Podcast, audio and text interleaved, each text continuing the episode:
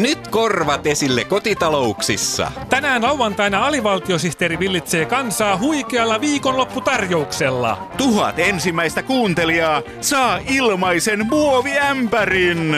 Lauantai. Ja ämpärillinen Suomen virallista ohjelmaa. Voihan nyt hevonkuusen ikenet. No mikäs nyt nuorta miestä risoo? Sekö et vielä tiedä, mistä hankkisit itsellesi jouluksi hevon kuusen? Ei kyllä, minä sen tiedän. Ah? Sehän löytyy hevonkuusesta.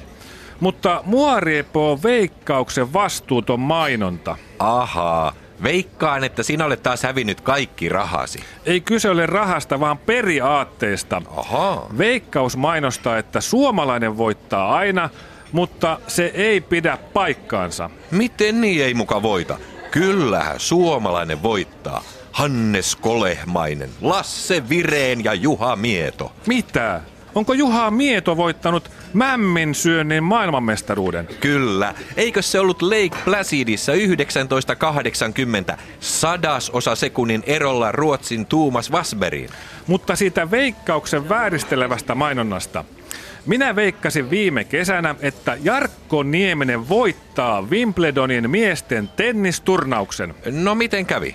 Ei se sitä voittanut, vaikka Jarkko on suomalainen ja veikkaus kehtaa väittää, että suomalainen voittaa aina.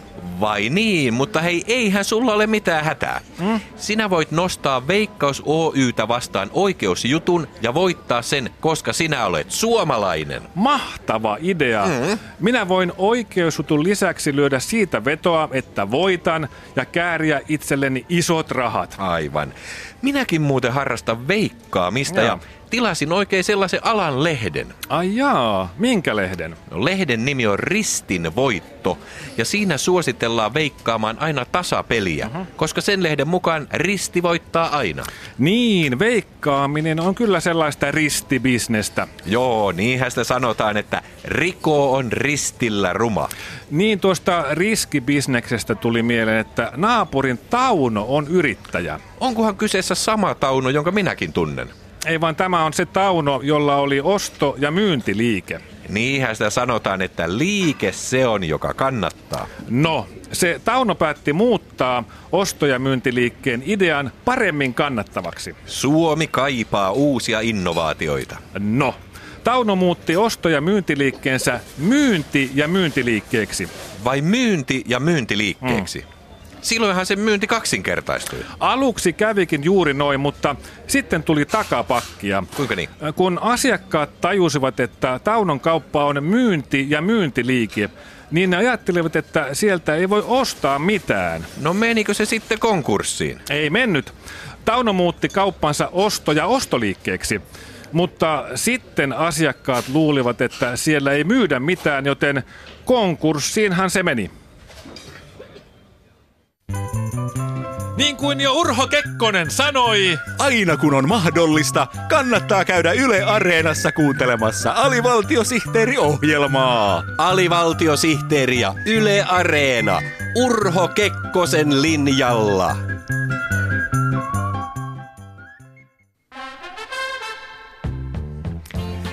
Hei yrittäjä, yritätkö saada tuotettasi kaupaksi, mutta se ei mene kaupaksi. oletko miettinyt mistä se saattaa johtua?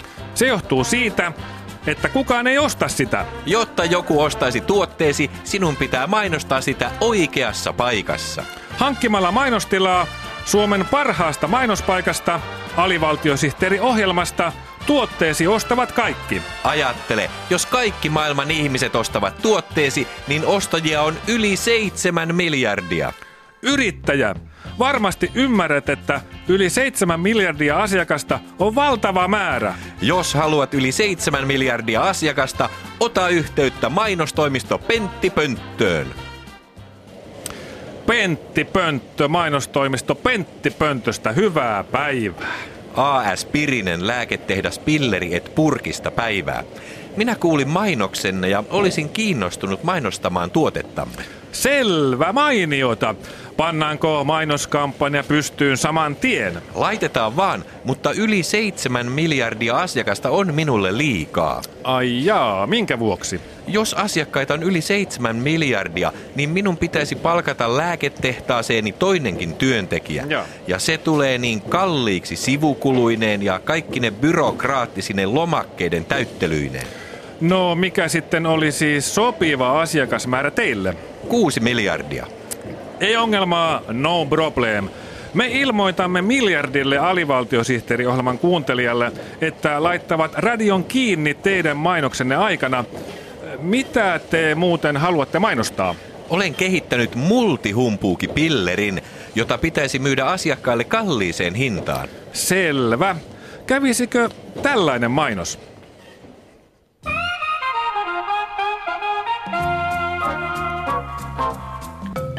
Hei sinä siellä! Oletko kyllästynyt popsimaan kymmeniä eri lääkkeitä, jotka eivät kuitenkaan vaikuta sinuun juuri mitenkään? Nyt tulee tällaiselle meiningille stoppi. Lääketehdas Pilleri et Purkki on kehittänyt multihumpuukipillerin, joka korvaa kaikki muut tehottomat lääkkeet. Yksi multihumpuukipilleri päivässä pitää muut humpuukilääkkeet loitolla. No mitäs piditte tekemästämme mainoksesta? No se oli ihan hyvä, mutta siinä ei riittävästi korostettu tämän lääkkeen tehottomuutta. Ei ongelmaa, no problem. Nostetaan mainoksen tehoa korostamalla lääkkeen tehottomuutta.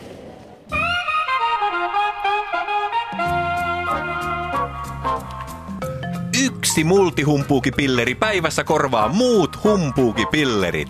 Multihumpuukipillerin tehottomuus on testattu lukuisissa kliinisissä kokeissa maailman johtavissa laboratorioissa. Multihumpuukipilleri on kokonaisvaltaisesti tehoton, siksi vain yksi pilleri päivässä riittää. Testit sen kertovat, multihumpuukipilleristä ei ole mitään hyötyä. Rahat takaisin, jos on.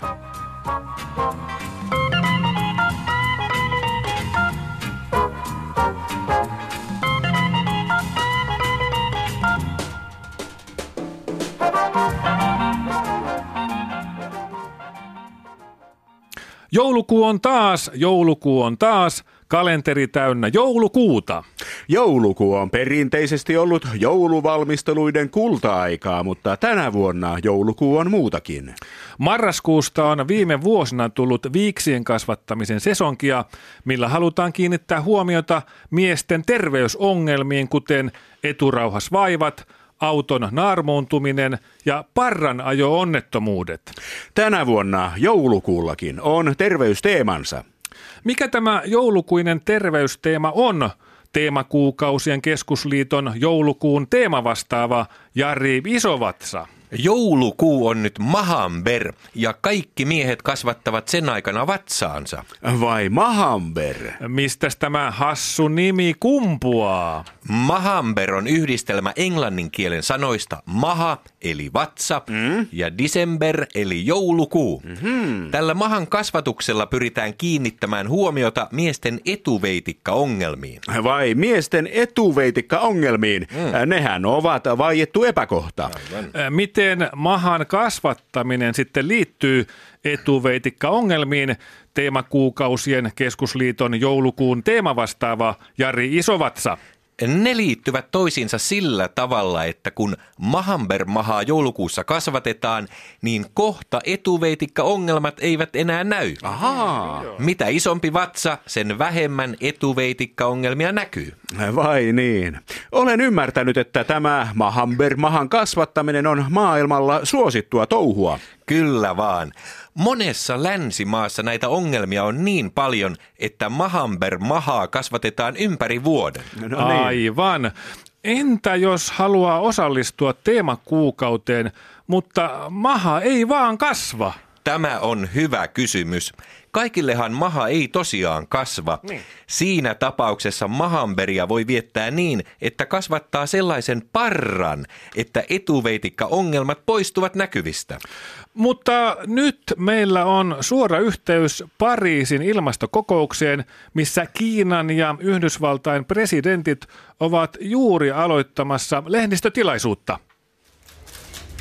Hyvää päivää kiinalaisin kirjoitusmerkein. Olen Kiinan presidentti Xi Jinping ja lausun nyt viikon virallisen palindromin, jonka tekemiseen ei ole käytetty yhtään kivihiiltä. Isi, jo menit ohi. Hi, otin emojisi. Kiitos, kiitos. Kiinan resepti ilmastonmuutoksen pysäyttämiseksi on se, että kaikki alkavat tehdä palindromeja, paitsi etuperin, myös takaperin, kas näin. Isi, jo menit ohi. Hi, otin emojisi. Very good, very good. Hei vaan amerikkalaisin kirjoitusmerkein. Olen Yhdysvaltain presidentti Barack Obama ja minun mielestäni amerikkalaiseen elämäntapaan ei kuulu ilmaston lämpeneminen, mutta viikon toinen virallinen palindromi kuuluu. Namu Arto Ulisi, isi luo trauman. Very good, yeah, yeah. Bravo. Ihmiskunnalla on nyt viimeinen hetki pysäyttää ilmaston lämpeneminen ja rohkeasti lausua palindromi myös takaperin. Namu Arto Ulisi, isi luo trauman.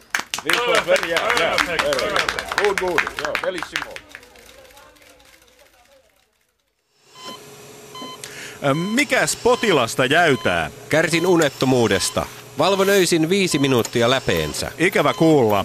Unettomuus ei ole leikin asia. Se voi pahimmassa tapauksessa viedä yöunet. Hirveää.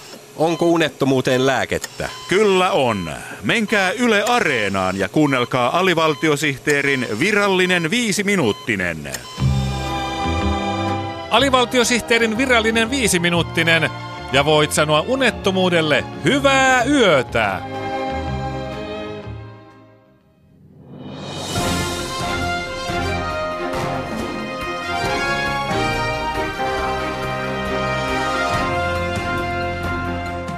Ja mitä paljastuukaan AVSTTn uutisten kolmannesta luukusta.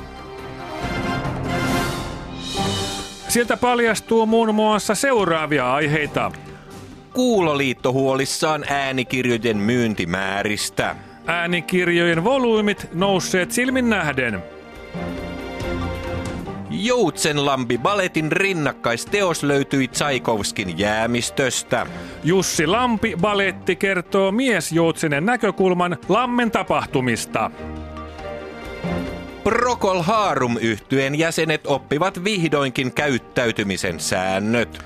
Protocol Harum on seremonioiden mestari. Mutta aluksi työvoimapolitiikkaa. Hallituksen aikeet kiristää vuorotteluvapaan ehtoja aiheuttaa laajaa huolta työssä jaksamisesta. Suomessa on vuodesta 1996 lähtien voinut pitää kolmesta 12 kuukauden pituista vuorotteluvapaata, kun on aloittanut työhistoriansa tarpeeksi ajoissa. Vuorotteluvapaa on ollut suosittu järjestelmä ja se on auttanut suomalaisia jaksamaan jatkamaan työn tekemistä hautaan saakka. Nyt pääministeri Sipilän hallitus on kuitenkin laskenut, että suomalaista hyvinvointivaltiota ei voi ylläpitää, jos kaikki ovat koko ajan vuorotteluvapaalla. Vuorotteluvapaa toimittajamme Einomies Porkka Koski kertoo nyt vuorotteluvapaan merkityksestä suomalaiselle yhteiskunnalle. Täällä Einomies Porkkakoski ja vuorotteluvapaus, veljeys ja tasa-arvo. Nimittäin, suomalainenhan jaksaa olla töissä vaikka hampaat irvessä, mutta nyt on tosi kyseessä. Mitä? Onko Sipilän hallitus nostamassa vuorotteluvapaan työhistorian vaadetta yli sadan vuoden? Ei vaan yli 600 vuoden. Tämä ehdotus on herättänyt huolta koko kansan keskuudessa siitä, pääseekö joulupukki kauan kaipaamalleen vuorotteluvapaalle. Onko joulupukki jäämässä vuorotteluvapaalle? Mitä? Onko joulupukki kuntoloman tarpeessa? Kyllä näin on käynyt. Joulupukki kertoi minulle, että sadan viime vuoden aikana hänellä on ollut vaikeuksia motivoitua työhönsä ja saada siitä iloa. Miten herätä joka aamu töihin innostuneena siitä, että jouluaattona pääsee taas jakamaan lahjoja? Voi ei, onko joulupukki palamassa loppuun? Kyllä nyt menee lapsen usko työssä jaksamiseen. Korvatunturin työterveyslääkäri tohtori Rosolli ehdotti joulupukille kuukauden mittaista vuorotteluvapaata joulukuun ajaksi. Ahaa, siksi siis Sipilä haluaa kiristää vuorotteluvapaan ehtoja kuudella sadalla vuodella. Kyllä, mutta Korvatunturin TE-keskuksessa laskettiin, että joulupukin työhistoria on 736 vuotta, koska hän tuli joulupukin töihin suoraan yliopistosta 25-vuotiaana. Mutta jos pukki jää vuorotteluvapaalle, kuka silloin jakaa lahjat? Ei hätää. AKTn puheenjohtaja Marko Piirainen on luvannut jäsenistönsä avulla käydä kaikissa maailman kodeissa jakamassa lahjat. AKT tekee hänen mukansa mitä tahansa, jotta punaanuttuinen toveri joulupukki saadaan takaisin työkuntoon täältä tähän.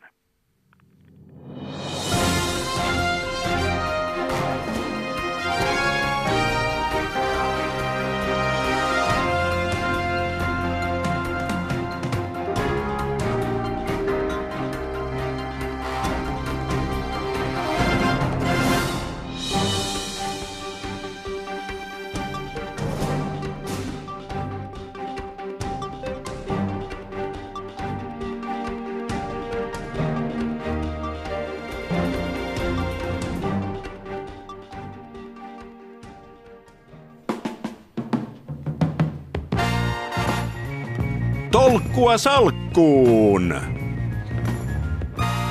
Sijoitusohjelma sinulle, jolle sukanvarsi ei riitä. Tolkkua salkkuun panee tänäänkin omaisuutenne poikimaan, oli omaisuus sitten perittyä, lainattua tai varastettua. Tolkkua salkkuun ohjelman päivän kysymys tulee tänään Päijät Kymeestä. Hei! Olen nimimerkki sijoitusneuvoton Eurojoelta. Minulla on vähän ylimääräistä omaisuutta, jonka haluaisin piilottaa ulkomaille voro- ja verovirkamiehen ulottumattomiin. Miten sijoitan parhaalla tuotolla sohvan, nojaa tuolin sekä enolta perinnöksi saamani kuulakärkikynän? Hei sinä nimimerkki sijoitusneuvoton Päijätkymeen Eurojoelta.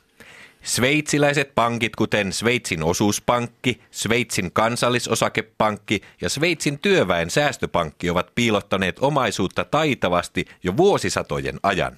Sveitsistä saat hyvän koron sohvalle ja nojatuolelle, mutta kuulakärki kynään suosittelemme sijoittamaan Keimansaarten postipankkiin. Sieltä viranomaiset eivät löydä kuulakynäisi kirveelläkään. Tänään Tolkkua salkkuun ohjelman aiheena on aggressiivinen verosuunnittelu. Niin, mitä aggressiivinen verosuunnittelu on? Siihen on vastaamassa verosuunnittelukonsultti Riisto Reipas. Mitä sinä sinä änkytät senkin läskirillipää typerys? Erinomaista. Aggressiivisesta verosuunnittelusta puhutaan nykyään paljon. Kun teiltä kysytään aiheesta, niin millaisia neuvoja annatte hänelle tai heille, jos heitä on vain yksi tai häntä on monta? Onpa typerä kysymys. Mm-hmm. Jos firma tai henkilö tulee pakeille, niin sanon, että päivää pölkkypää. Puhutaanko ensin vai lyönkö heti? Aivan. Juuri niin. Yleensä on kyse siitä, että yritys haluaa kiertää veroja. Mm. Tavallinen konsultti sanoi, että perustakaa holding-yhtiö Luxemburgiin. Mm. Mutta minä sanon, että saakelin sössöttäjä on hyvä ja perustaa säälittävälle firmalleen typerän holding-yhtiö jonnekin hevonkuuseen Luxemburgiin. No niin. Aivan näin. On sanottu, että aggressiivinen verosuunnittelu on ilkeää, koska se heikentää valtioiden veropohjaa. Mitä vastaatte tähän syytökseen, verosuunnittelukonsultti Riisto Reipas? Mikä kysymys tuo nyt on olevina senkin aivoapina? Väitätkö, että Se, että muut ovat niin tyhmiä, etteivät osaa pitää rahoistaa huolta, on minun vikani. Mennäänkö ulkomaille katsomaan, kummalle jää verojen jälkeen enemmän rahaa käteen? Senkin umpivintti! Eh, Mihin maahan suosittelisit, että mennään katsomaan? Jestas mikä mato aivo. Vaikka sä mitään mussutat siinä, niin tää on ihan laillista toimintaa. Mieluummin tommoset kökköpökälät pitäisi laittaa telkien taakse ihmisiä häiritsemästä. Kiitoksia leppoisesta juttutuokiosta Riisto Reipas. Näin progressiivinen verotus on Suomessa muuttunut aggressiiviseksi verotukseksi. No haista nyt huilu, etkö parempaa loppulausetta keksinyt, senkin Lot ja Uuno.